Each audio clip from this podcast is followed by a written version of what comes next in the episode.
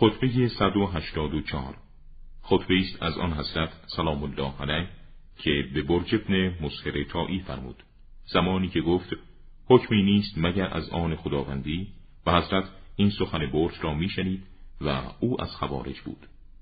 ساکت شو ای دندان افتاده، خدا زشتت کناد. سوگند به خدا حق آشکار شد، در حالی که شخصیت تو در آن پست و محقر بود و صدایت مخفی، تا آنگاه که باطل نعرزد و ناگهان مانند شاخ بز سر برآوردی.